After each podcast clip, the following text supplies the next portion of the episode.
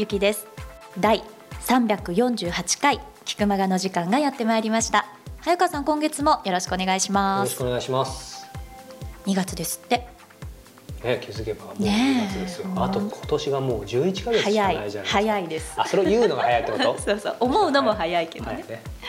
なんか噂によるとはい、今年はね、うん。ほらあのテニスをするっていう話もありましたし、私？はい。そうそうそそうれとは別に、うん噂によるとあの菊間がには内緒でなんか別の試みをしてるっていう話を聞い。いやこれねうん。実は、あの私ね疲れが溜まってるのか何なのかわからないんですけど、うん。確かにちょっと新しい番組をね、うん。やらせていただくことになって。あそうなの。確かにって今ほらゆきちゃんの中では確かにだけどいきなりの重大発表だよね。ごめんなさい。何新しい何をやるの？そう新しい番組をポッドキャストでですねやらせていただくことになったんですそれで今日は最後なのか。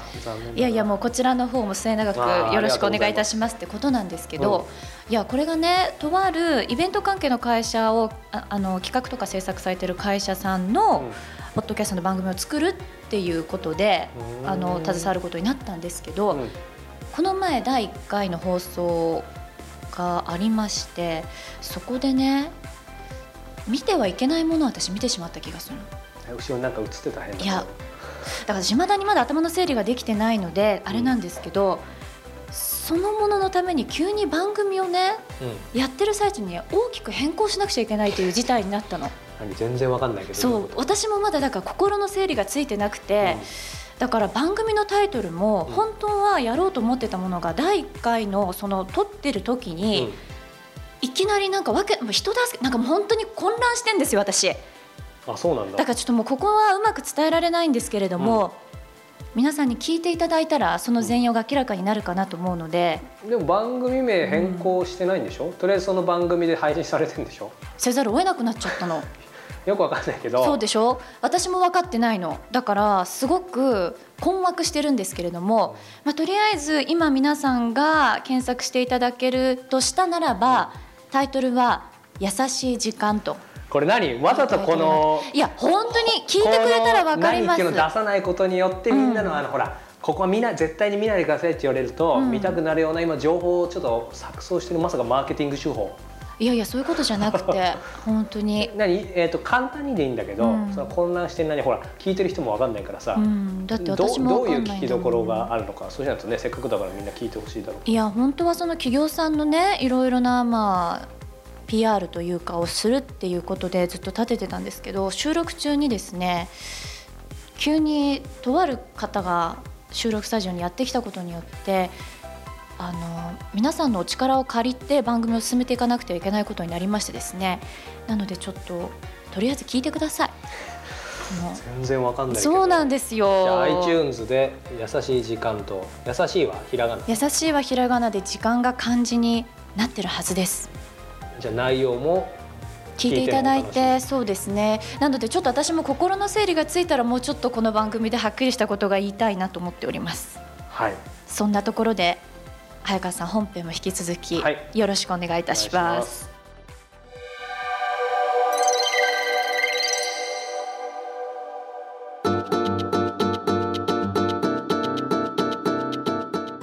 続いては今月の菊間がインタビューです今月は早川さんどなたにインタビューされてきたんですか？えー作家の石田イラさんです。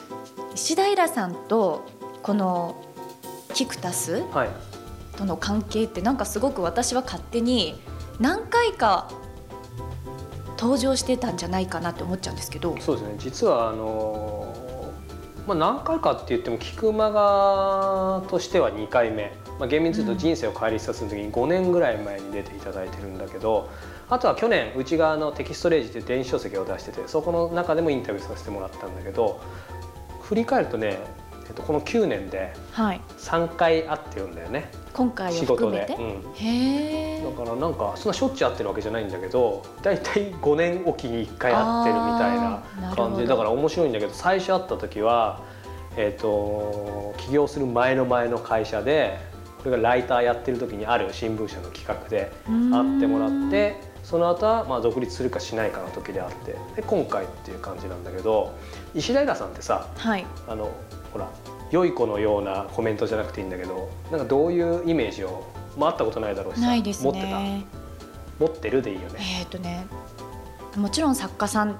としてっていうのはあるんですけど勝手なイメージでちょっとねつかみどころのない感じ、あうん。ーもうちょっと言うと？もうちょっと言うと、どういう印象を受ける？ちょっとクールな感じかな。なるほどね。うん。あのすごく別に俺は引き出したかったわけじゃないんだけど、うん面白いなと思って。要はね石平さんって何が一番個人的に面白いかっていうとやっぱテレビにも結構出てるじゃん？そうですね。でテレビのイメージのそのギャップ？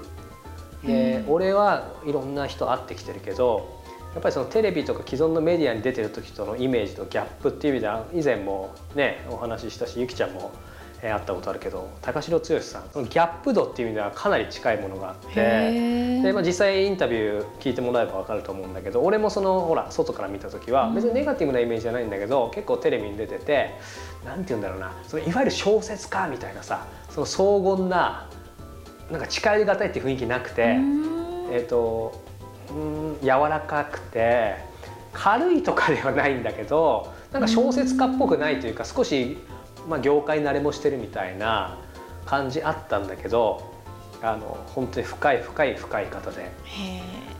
でかといって、まあ、この4回の配信でも言うけどアウトサイダーでもあってなのでぜひこのギャップあの聞く方には多分分かるかなとテレビで見てる方ほど多分ギャップがあのあるんじゃないかなと思って楽しんでもらえればと思います。それでは石田イラさんのインタビュー第1回お聞きください。こんにちはプロインタビュアーの早川洋平です。菊間が、えー今日は作家の石田イラさんにお話を伺います、えー、イラさんよろしくお願いします、はい、よろしくお願いします。今イラさんと言ってみしまいました。がこれ石田さんと呼ばれるのとイラさん呼ばれるどっちが多いですか？えっ、とね、イラさんの方が、えーまあ石田さんと呼ばれること多いんですけど、はい。イラさんの方が落ち着くんですよね。本当ですか。それは男性の僕に言われてもありでしょうか、ええあの石田イラっていう名前だったので、はい。その昔広告の仕事とかしてる時はあのイラさんって呼ばれてたんですよ。あそうなんですね。なので石田って言われると誰っていうふうに最初は思ってました。えじゃあイラさんというえことで。はい、お願いします。あのイラさんには最初インタビューさせていただいたのが振り返ると9年前、はい。僕会社員だった時で、えその後5年前、はい。独立するかしないかのインタビューさせていただいて、はい。その時もまあエールのようなものをいただいて、まあなんとか生き延びてるんですけども、あのいやでもお会いするたびに立派になっていらっしゃいますよ早川さん。いやいやいやまあなんとか生き延びつつという感じですけど、まあそんな中であの実は去年、はい。えっ、とうちの別企画電子書籍の企画で、え石田イラさんの本をご紹介させていただいて、その時にうちのあのライターの女の子がインタビューさせてもらって、一つすごくえっ、といい言葉をいただいてですね、もうイラさん覚えてないと思うんですよ。全然覚えてないです。はい。で僕実はそれを本当にあの本人の前でお世辞言ってるわけじゃなくて、ええ。結構去年のその自分のクレドみたいな感じで指針にしてきた言葉があったんですよ、はい。それがですねちょっと文脈省きますが、はい。これからの時代最終的に自分のセンスでじっくりのんびり生きようと思った人は勝つんだよねとうんうんうん。言っていたんですよ、はい。でなんだろう僕の中で、ええ。その今じっくりのんびりってキーワードがはい。あったんですけど、どれだけやっぱりこの時代待てるか、うん。うん。タイミング待てるかっていうのがすごくなるほど。大事だと思ってて、はい。すごい珠玉の言葉でずっと大事にしてきたんですよ。はい。でおかげさまで去年まあそれなりに結果も出てあの来たんですけどでもやっぱりもう少しのんびり待てればもっといろんな意味で結果出たのにって思うなるほどね。ででもやっぱりそれこそ不確実な時代じゃないですか、まあ、だからこそこういうそのセンスよくじっくりのんびりする力っていうのは本当必要だなと思って、で去年振り返った時に、それがやっぱり一番大事だなと思ってすみませんそれであのアポイント取らせてないただいたるほどね。でもね実際そうなんですよ。結局そのその時代の波ってぐるぐるぐるぐる回ってるじゃないですか、回ってる。なのでその回ってるところで例えば今警察ものが流行ってるからとか、今その戦争ものが来てるからとか時代ものがいいからって言って、はい。後を追いかけていっているともう全然その波の後なので、焼け野原のところをずっと歩くことになるんですよね。はい。なので自分の書けるところでしっかり待って、いいものを書いておいてその次にまたそこに必ず来ますから恋愛小説みたいなものの部分も来たりするので、そこで待っていての方が正解ですね。先にトラップを仕掛けて待つっていうのが。なんかあの稲さんの場合もその小小説っていう意味で、まさにその時代の流れとか、はい。まあ、意図的に読んでるか読んでないかちょっと分かんないですけど、今おっしゃったように体感、普通の人はする部分多いのかなと思うんですけど、その一般的な感覚として、はい。まあ、センスよくじっくりのんびりええ生きる人は勝つってなんか言われて確かにその通りだなと思うんですけど、なんかその普段の作家の生活以外で、ええ。今までの人生でそういうふうに感じた体験とか何か実例ってあります？か、えー、なんでしょうね。いや正直さこれ話していいのかどうか分かんないんですけど 一番感じるのはマーケットですね。マーケット。はい。要するに下がった時とか上がった時とかに、あのゆったり仕掛けておいて、はい。まあ、少々の損を我慢しながら、でも必ずやっぱり波は来るので、そこで、えーちょっと大きな利益になったりすると、あなるほどこれで正解だったっていうのを何ヶ月後かに分かるみたいなのがありますから、あと小説もそうかな。あんまりなんか本当は後はダメなんだよね。自分で好きなものを書いてうまくその時代にはまればいいし、はまらなければまた次のを頑張るっていう、そこで腐らないっていうのが一番大事だと思うんですけどね。その書くときはそそういう意味ではその時代の流れとかそういうのっていうのは、えっとある程度読むとか意識しいて書くんですか？やあんまり意識しないですね。それ意識すると小説がすごく窮屈になるんですよね。こういうことを今来てるからやらなきゃっていうとその方程式のように当てはめて書けるものではないので、やはり自分の中にあるもので使うしかないですから、僕例えば警察書士とか書けないんですよね。あそうなんですはい、あるいはその銀行のその頭取がどうしたみたいな組織の内部の話が嫌なんですよ。嫌だ。そう。外側から見てこんなとこダメな組織だなみたいなのが分かってるのに、中でこううじうじで権力争いしてるようなやつらが嫌いなんですよね、くだらないじゃんと思っちゃうので。だったらさっさとやめて一人で何か始めればって 一緒のタイプです。なるほど Me too ですね、うん。今ねそのそう僕ちょうど、あの誘導尋問じゃないですけどやっぱりその待つっていうことでい。くと、稲さんやっぱその経済小説も書かれてますし、はいはいそのやっぱ投資。はい。去年でしたっけ？僕何かで見たんですけど、ええ。1000万円ぐらい1回ダウンして、ええ。その後も戻して今プラス500万みたいな。ああそれどっかに出てたのも？出てましたよ。あ本当、はい。それ使うと思ってなかったな。いや去年の年末ですよ。はい、はい、い使われちゃまずかった？やまあ別にまずくはないです。じゃあリアルですね、リアルです。リアル。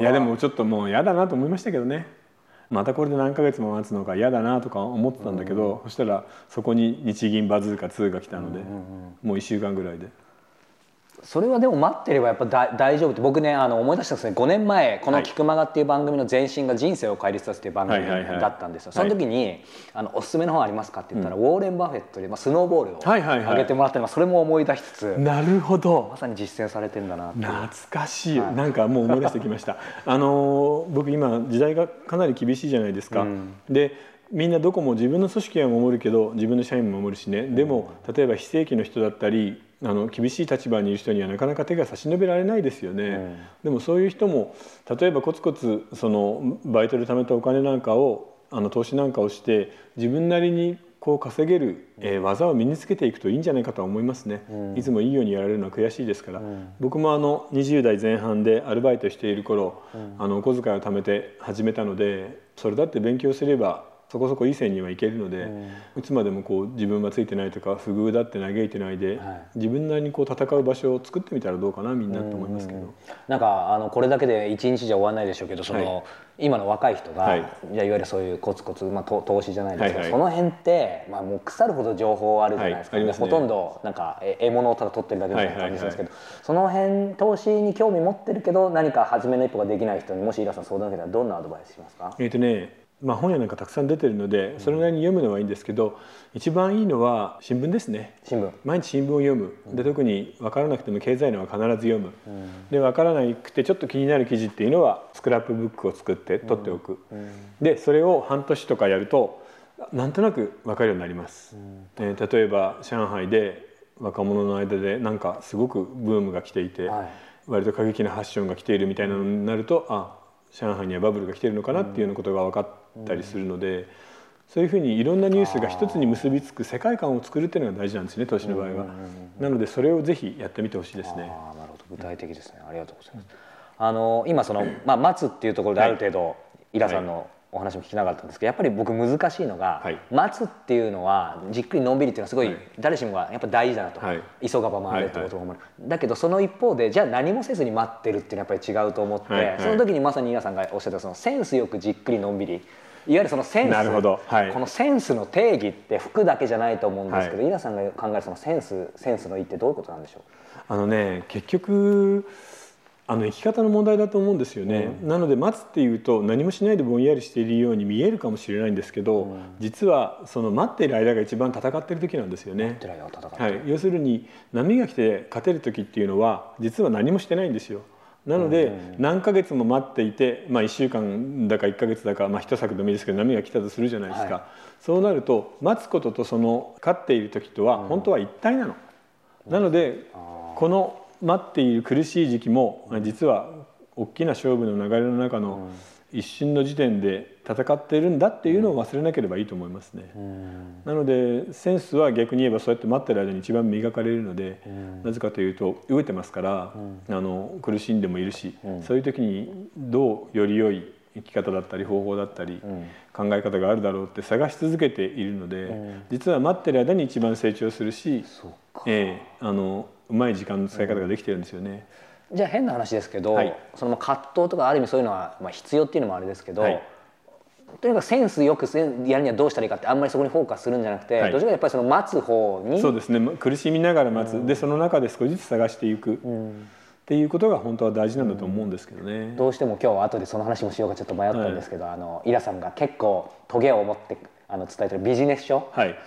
僕も世代なんで、ええ。やっぱり「ハウトゥーで、はい。じゃあセンスよくっていうとそもそもセンスよくするためにはどうしたらいいかとかそっちにフォーカスしちゃうんですけどそういうことじゃないってことですか、ね、そういうことじゃないですね。わけのわかんない仕事してあのハワイで暮らしているビジネスマンみたいなの、あんな人信じちゃダメですよね。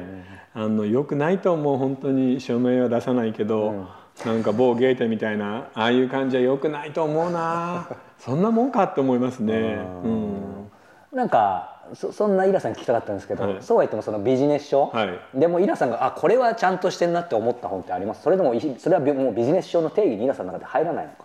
いやあの入りますよ。もちろんどんな世界にでもいい本って必ずあるので、まあでもバフェットの話もありましたし、あの投資関連ではいい本っていっぱいあるんですよね。でまあビジネス書もなあるのはあるんだけどそれよりはもうちょっとなんか大きな目で歴史全体を見るみたいな本がいいんじゃないですか。今あのフィケ教授の、えー、21世紀の資本論でしたっけ、はい。ああいうのがありますけど、えー例えば日経出てるあのリスクっていう、はい。あのリスクの歴史を書いた本なんかもあるし、ね。はい。ええあとはあの繁栄っていうのがなかなかその明るい目で時代全体未来を見ようっていう感じで良かったですね。はい。100年200年前よりは伝染病で死ぬ子供は少ない。みんな豊かになっている餓死者も少ない。戦争も昔より今の方がはるかに少ないっていう。まあ実際その通りなのでそういうふうな考え方もあるなとは思いましたね。だからなんか僕この間何かで気づいたんですけど、なんか自分のあの解釈、はい。た対処表でしたっけ、ええ。みたいなのを書けみたいな。つまり悪いことでへこんだ時は、はい。なんかいいこともどのくらいあれば書けじゃないですけど、まあ、今のそのええ。歴史もそうですよね、はそれに比べたら今の時代の方がいいこともあるわけですよね。いいことあると思いますね、ただ今の時代の方がその社会的な、まあ絶対的な貧困じゃなくて相対的な貧困の度合いが高いんですよね。あ要は格差で上下にちぎれているので、日本もその、まあ、アメリカなんかと一緒でその高級な文化とそうでないハイカルチャーとローカルチャーがパキッと分かれてしまったので、そこの辺りでそこの上のところを手を伸ばそうとしても届かない、自分たちはどんどん沈んでいくし取り残されるっていうその感覚が強いんじゃないですかね、まあ基本的には豊かなのに。ーそうですよね、そういう意味ではなんか正直まだそんなにその実際格差とかはって言っても、はいはい。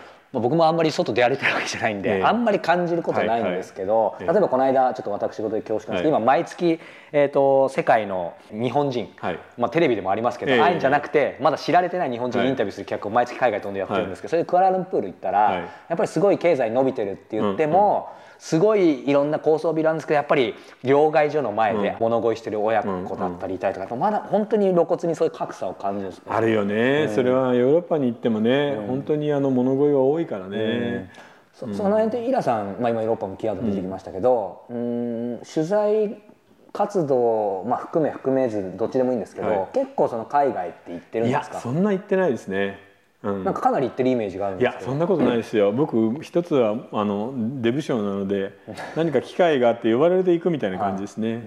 はい、でもねデブ賞って言ってもやっぱり基本取材例えば今回、はい。オネスティ後でその話も聞こうと思ったんですけど、あのやっぱり相当なんか書くときにはい。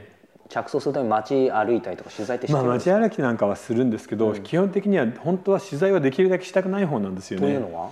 調べて書いてお勉強して書いた本が嫌いなんです、それよりはなけなしのその自分の中にある材料を使い切って書いた小説みたいなのが好きなんですよね、なので丁寧に取材してよく勉強しましたっていう感じであの小説の最後にはい。参考資料みたいなのをダーッと23ページ何十冊出す人いるじゃないですか、い、やいやそんなの何にも関係ないから見せないでくれよと思うんですよねそんな勉強したふりなんかいらないんだよ。小説が面白ければいいんだからって。これもうみんなドキドキしちゃうじゃないですか。いやそんなことないですよ。みんなそう思いません？まあね本当はそう思いますね、うん。そうかでもまあもちろんあれこれ話は聞くし、うん。えー今年はあ去年かも。う2010あの春に、えー、と台湾にちょっとあの武家で呼ばれて行ってきたんですけどね、はいうん。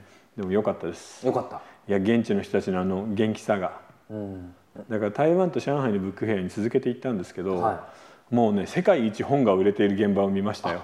そうなんですね、はい、あの向こうのブックフェアって20ドルちょっと払うじゃないですか、何百円か、はい。そうすると中で売ってる本が全部3割だか4割だか引き換になって買えるの、なので学生がみんなカートを押しながらここに本をつ山のように積んでるのを見,、見るわけですよ、うわこんな景色日本ではないなと思ってちょっと感動しますね。すごいですね、えそうか。なんかどどうでしょうその、まあ、今台湾とか上海っておっしゃいましたけど、日本で、はい。い、いわゆるそのまあ稲さんもちろんもう知名度もはい。実績も築かれてますけど、その作家に対する、うん。一般の人とかの、はい。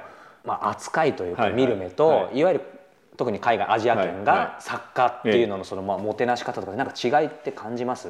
あのー新しい文化とか自分の国の外の文化に対する猛烈な憧れを感じますね、うん。だからその上海でサイン会とかやったんですけど、はい。まあすごく大きな会場なんですよ。でそこに行列がダーッとできて、まあ大きな会場のそのロビーのところに噴水があるんですけど、そこの噴水を取り巻いてくれたのね。で現地の編集者の人に「あれすごいね、誰の行列なの?」って聞きに行ってもらったの。そしたら帰ってきて「石田さんあれは石田さんのサイン会の行列です」って言われて「どういや」っていう。一言のように見てたと。見てた。でサインしてるじゃないですか、はい。そうすると誰かがいきなり自分が食べていた飴とか1個置くんですよ、うん。そうすると次の子があのガムをこうやって1枚くれるんですよ、はい。丸々くれるんじゃなくて1枚くれてそれが山のようになるんです、で若い女の子であげるものが何もないからって言って、あの自分の携帯についていたボロッボロの,、はい。あのパンダをくれました。マスコットを。うわ。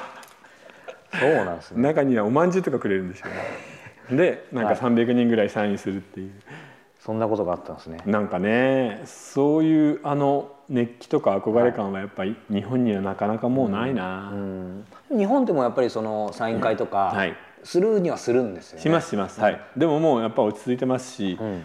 仮にその日本で海外の作家がやってああいうふうに盛り上がるかっていうと、今あの日本人が外国の翻訳本を読まないので、ん。外国の小説本当売れないんですよね、なんでそう考えるとちょっと寂しいな。逆に外の世界に新しいものを積極的に受け入れようとしなくなるっていうのは、それはあのこう言ってはなんだけどやっぱりちょっと国として衰退の兆候だなとは思いますね、何かを学ぶ姿勢が本当になくなっている。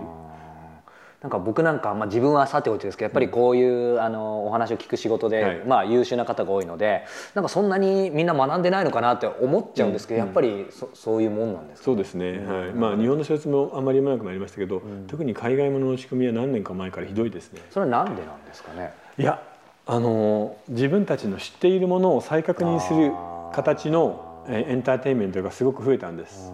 みんなもうあの新しいものを学んでステップアップするみたいな気持ちがあんまないんですよ今の日本人は。ないんですかね、はい。やっぱり、まあ、だ関係あるか分かんないですけどねさっき実は始まる前にちょっと話してましたけど、はい。その日本とか、はえー日本国民とかはい。ナショナリズムの、まあ、はい。いい悪いは別として、はい。そっちにフォーカスした本だったりテレビ番組ものすごいものすごく多いでですね。だからもちろんその日本人のいいところは認めた方がいいとは思うけれど、それと同時にもうちょっと心を開いて外のいいものを取り入れないと、逆にあのガラケーじゃないですけどね、昔の携帯のように閉じこもってうわ気が付いたらもう世界の OS とは全く違うところにいるっていうようなことになりかねないとは思いますけどね。皆さん仮にはい。首相になって、はい。まあ、首相で日本全部動かせるかって話だけど、はい。全権に対して何でもできるとしたらその辺どうやってクリアしますかもし。難しいですよね。でも正直言って経済運営に関しては今の手以外はないんですよ。そうなんですか、はい、金融緩和と,、えー、と通貨安以外今打てれてはないので、それを引き続きやりながら、多分もし僕が首相だったら、大反対されるでしょうけど移民政策に手をつけることそれから、えー、と日本文化を外にアピールするための予算を一気に1,000億ぐらいつけますね。映画えー小説、えーゲーム何でもいいですけど外に持っていくための翻訳とか、文化施設を各国に作るようにしますね、フランスとかそういうのやってますから、日本は今基礎的に力があるので、お金になる分野です、うん。今例えば小説漫画ゲームの貿易黒字って、はい。もう普通に電気産業とか鉄鋼とかよりは多いぐらいなので、ん。稼げますよもっと、自動車の次ぐらいに文化がなると思うんだけどね本気でやれば。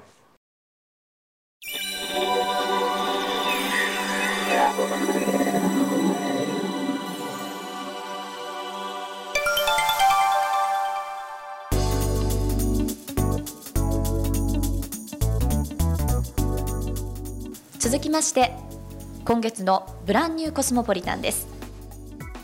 大好きなことをしながら世界を生きている方と早川洋平との対談音声を毎月現地から直接お届けするコスモポリタン。2015年1月末号の舞台はイタリア・ラベッロの竹澤由美さんということなんですけどもイタリアに今回はということですよね、ラベッロって知ってる？知らないです。イタリアって行ったことあるの？ないんですよ。ただこうもちろんミラノとか、はい。そういうナポリとかそういう地名はね聞き慣れてますけどラベッロって一体？ラベッロってね今ナポリ出てきたナポリの近くで、えーじゃあ言葉をこう変えてみるかアマルフィって聞いたことある？映画の舞台にもなって。もう今これ聞いてる方クラシックがね。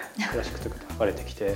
誰だっけ出てたのは？織田裕二さん、あそうだね、あの多分そのイメージがあると思うんですけど、僕もそのイメージありました。えでほらアマルフィって美しい街え、そうですよ海ね、うんうん、なんだけどこのラベッロっていうのもアマルフィってさその海岸だけじゃないんだよね。あの辺のあの街全体というかその辺を含めて、まあ、アマルフィ海岸とその一角っていうんだけどラベッロっていうのはそのアマルフィ海岸を見渡せる天空の街って言われていて、まあ、天空の城ラピュタではないんだけどあのすごいうんどこが分かりやすいかなこれゆきちゃん広島知ってるかも。尾道行ったことある？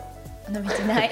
このラベロと尾道を比較するのはあれだけどすごいね、えー、とそのアマルフィ海岸からすごい急な斜面を登ってくる、まあ、天空の街なんだよ。でもともとさほらイタリアって知ってると思うけどそれぞれ都市国家だったからうん。そのラベロ自体も都市国家の一つだったらしいんだけど。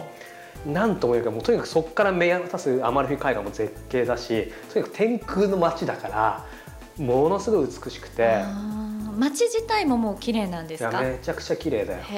あの後で収録終わったら写真見せるけど。ぜひ。うん。そうそう。でこれアップねあのされてる頃にはその街の風景も映ると思うんで、うん。ぜひあのサイトチェックしてもらいたいんだけど。なんか結構この地域のこといっぱいあれしちゃったけどでこの竹澤さん？そうそう。という方とのこの出会いは？そうなのよ。その竹澤さんはね今日オープニングでも話したんだけど、はい。俺と高城剛さんが昔菊間がでインタビューしてたものを聞いて、なんかすごい面白いと思ってくれたみたいで,、で俺はその中でも覚えてないんだけどさほらこのコスモポリタンを始めるから今年ヨーロッパ行きますみたいなことを2年前か3年前その彼とのインタビューで言ってたのを聞いて、うん。あのだったらなんかあの機会があればうちに来てくださいみたいに言われてえー、じゃあリスナーさんだったってこと聞いてくれてたみたいでうちうちに来てくださいっていうのはどういうことかっていうと彼女は、えー、とイタリアのこのラベッロで有名なもう代々何代も続いてる、えー、とすごいいい宿の3代目か4代目の、えー方と結婚して。はいえっとまあ、おかみさん的なところもあるんだけど、えっと、それとは別にそのホテルとは別にもうちょっとリーズナブルなあの B&B ベッドブレックファーストを近くで経営もしてるみたいな面白い女性へでー。だからよかったら来てくださいみたいな感じで言われてたからあの調べたらすごく面白い方でん。で後から知ったんだけど横浜出身で。で僕よりちょっと年上で。で連絡したらすごい喜んで。で今回行ったっていう経緯があるんだけど。面白いですね。そうで実際あのそのベッドブレックファーストに泊めてもらって彼女のそのご主人だったり、うん。えーお子さんと一緒にご飯食べたりとかもしながらっていうのがあってで、まあ、まさに実際そのアマルフィの一角をなす街なので本当にすごいさっきも言ったけど美しくてその高台にある街並みが本当にもう絵みたいな感じで。でやっぱりインタビューを終えて今思うのはその彼女が受け入れることと受け流すこと、うん。うん、その両方をすごくねその重要してる特にコスモポリタンの定義でいうその2つをすごく大切にされてきたんだ。つまりさよく海外で生活して何かするんだったら受け入れるのが大事って言うけどさでもそればっかりゆきちゃんも言っただろうか分かるけどさそれが全てじゃない。しそれだけやってたらさうん。やっぱバランスだ。で受け流すもの。じゃあ何を受け入れて何を受け流せばいいかってそこをすごい彼女がしっかり話してくれてるので、まあ、あのダイジェストを聞いてみてあのビビビときた方は本編も聞いてもらえると嬉しいなというふうに思ってます。さあそれではここで対談の一部お楽しみください。ラベッロ。はい。なんですけどもアマルフィ？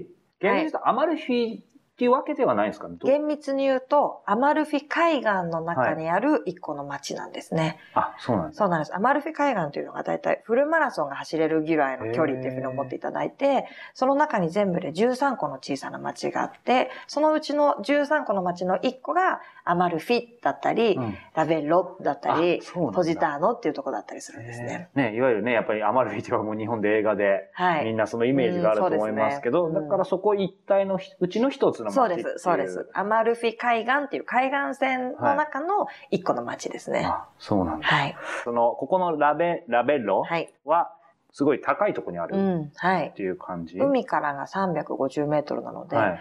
案外海の景色って目の前から見ても綺麗なんですけど、一個高いところから見下ろすと、その海岸線と海と、うん。この自然の感じが全部見えるのは、うん。ラベンロの街ならではなんですね。僕個人的なあれですけど、やっぱりその山とかも好きで、はい。その、なんだろう、海も好きだけど、そういうのまさに今、由美さん言ったように、上から、ええなんか眺めながらいろんなこと考えるのが好きだから、ええまあこの街というか入ってきた瞬間になんかクラシックが勝手に流れてきて、今はい。頭の中で、はい。ずーっとすごいなんか不思議な感じなんですけど、ええ。このラベッロっていうところは、うんうんまあもうちょっとそのアマルフィ海岸の中のラベッロっていうところにフォーカスするとどういう街なんですかね。えっ、と、中世の時から貴族の町ですね。要は、海の町っていうのは、よそ者がすぐ入ってきやすいですよ、海から。うんうんなので、攻めてこられるですね。ね。なので、こう、商売もすぐにできる。要は商人たちの貿易もすぐにできるけれども、海賊たちも来るところで、ただここがその350メートルの山を上がっていかないとたどり着かない町だったので、うん中世の時から貴族の人たちがはい。安全性と、ええあとこの展望の景色を楽しむために住み着いた町なので、ちょっとこう、あのそうですね。貴族の町っていうと分かりやすいと思います。うんうんうん今、この、このアマルフィ、えーラベッロか。はい。来て何年？今で9年目になります。?9 年目。はい。ということで、まあその9年前になぜやはりね、は、えっ、と、ロンドンに自分が大学の時のはい春休みが、日本だと春休み2ヶ月ぐらいあるので、じゃあ英語圏に、英語を勉強してたのもあって、英語圏にちょっと行ってみよう。でも、はい一人旅行してもお友達もできないし、うんっていうことで、こう、語学学校みたいなのに1ヶ月ぐらい行ったんですよね。ん？それはロンドンから？ロンドンでです。ロンドンの語学、英語学校に春休み、大学、日本の大学に通ってる時の春休みを利用して、在籍して、うんうんで、そこで、あの、うちの主人もいたのがうん。出会いのきっかけで、で、あの、その後にここに遊びに来たりとか、で、主人も日本に遊びに来たりとかっていう時があった時はずっとお友達でいて、で、私も日本で就職をして、うん。社会人4年目ぐらいの時に確かこっちにまとまった休みが4年、日本だと新卒で入ると案外4、5年経つまで、うん。なんか1週間ぐらいの休みはうん。取れないぞっていう空気が、はい。えで、ようやく、まあなんかちょっとだけ当時の社長にもこう、わがままが言えるぐらいになった時に、あの、1週間休みをくださいって言ってうん。こっちに遊びに来たんですよね。うん。その時ももう、なんか日本で東京で普通に仕事を一生懸命やってると、結構疲れると思うんですよ。うん。なんか朝満員電車に乗って、オフィスに行って、で、営業とか行って、で、日本、あの、家に帰ってきたら今度は家じゃないですね。オフィスに帰ってまた今度内勤とかして、で、なんか、同僚とちょっと飲みに行って、うん。気がついたらもう布団の中に入ってみたいな、うん。そういうのがずっとだったので、じゃあ新しいとこの海外に行くのは体力がもう疲れちゃうと思って、じゃあ、あの、ラベロに、あの、アルフレッドもいるし、うん。要は自分の知り合いもいるから、うん。じゃあそこにもう一回行こうって言って戻ってきた時に、空港に迎えに来てくれた時に、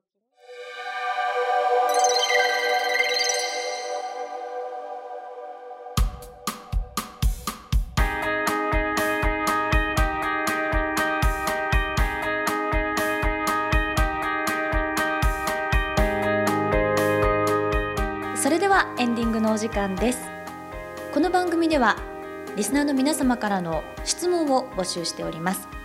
キクマガのトップページから入っていただきまして質問フォームのバナーがあります。そちらからどしどし早川さんへの質問をお寄せください。そして質問を採用させていただいた方には今年からは Amazon のギフト券500円分をプレゼントさせていただいております。まあ本当ね前園のことながら質問いただかないとこの番組を終わってしまいます。存続が危ぶまれる、はい。これなかなか危機感伝わってるのは俺らだけだろうけどあの皆さんまあそういう危機感を置いといて、うん。あのどんなことでも構わないのでぜひお役に立てるような何か僕らもね展開をしていきたいと思ってますのでそうですよね。それに先ほどご紹介されたそのブランニューコスモポリタンの竹澤さんみたいに、うん。リスナーさんだったけれども早川さんがもしかしたらねあでもそういう人多いよね。ねそこに出向くなんていうこともあってこれもやっぱご縁ですね。そうですね。実際一緒に今ね仕事してる中核のキクタスの人間ほとんどそうだし、まあ、ゆきちゃんもねいろんなところからそうやってつながって今一緒にやってるわけだし。面白いものですよね。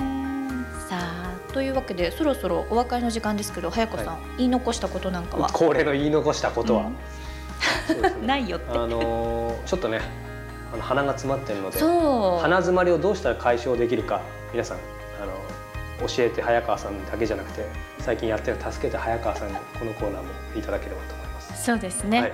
ちょっとまだまだ風邪が流行ってますので、はい。皆様も十分にお気をつけになってください、はい。それでは来週もお耳にかかりましょう。さよなら。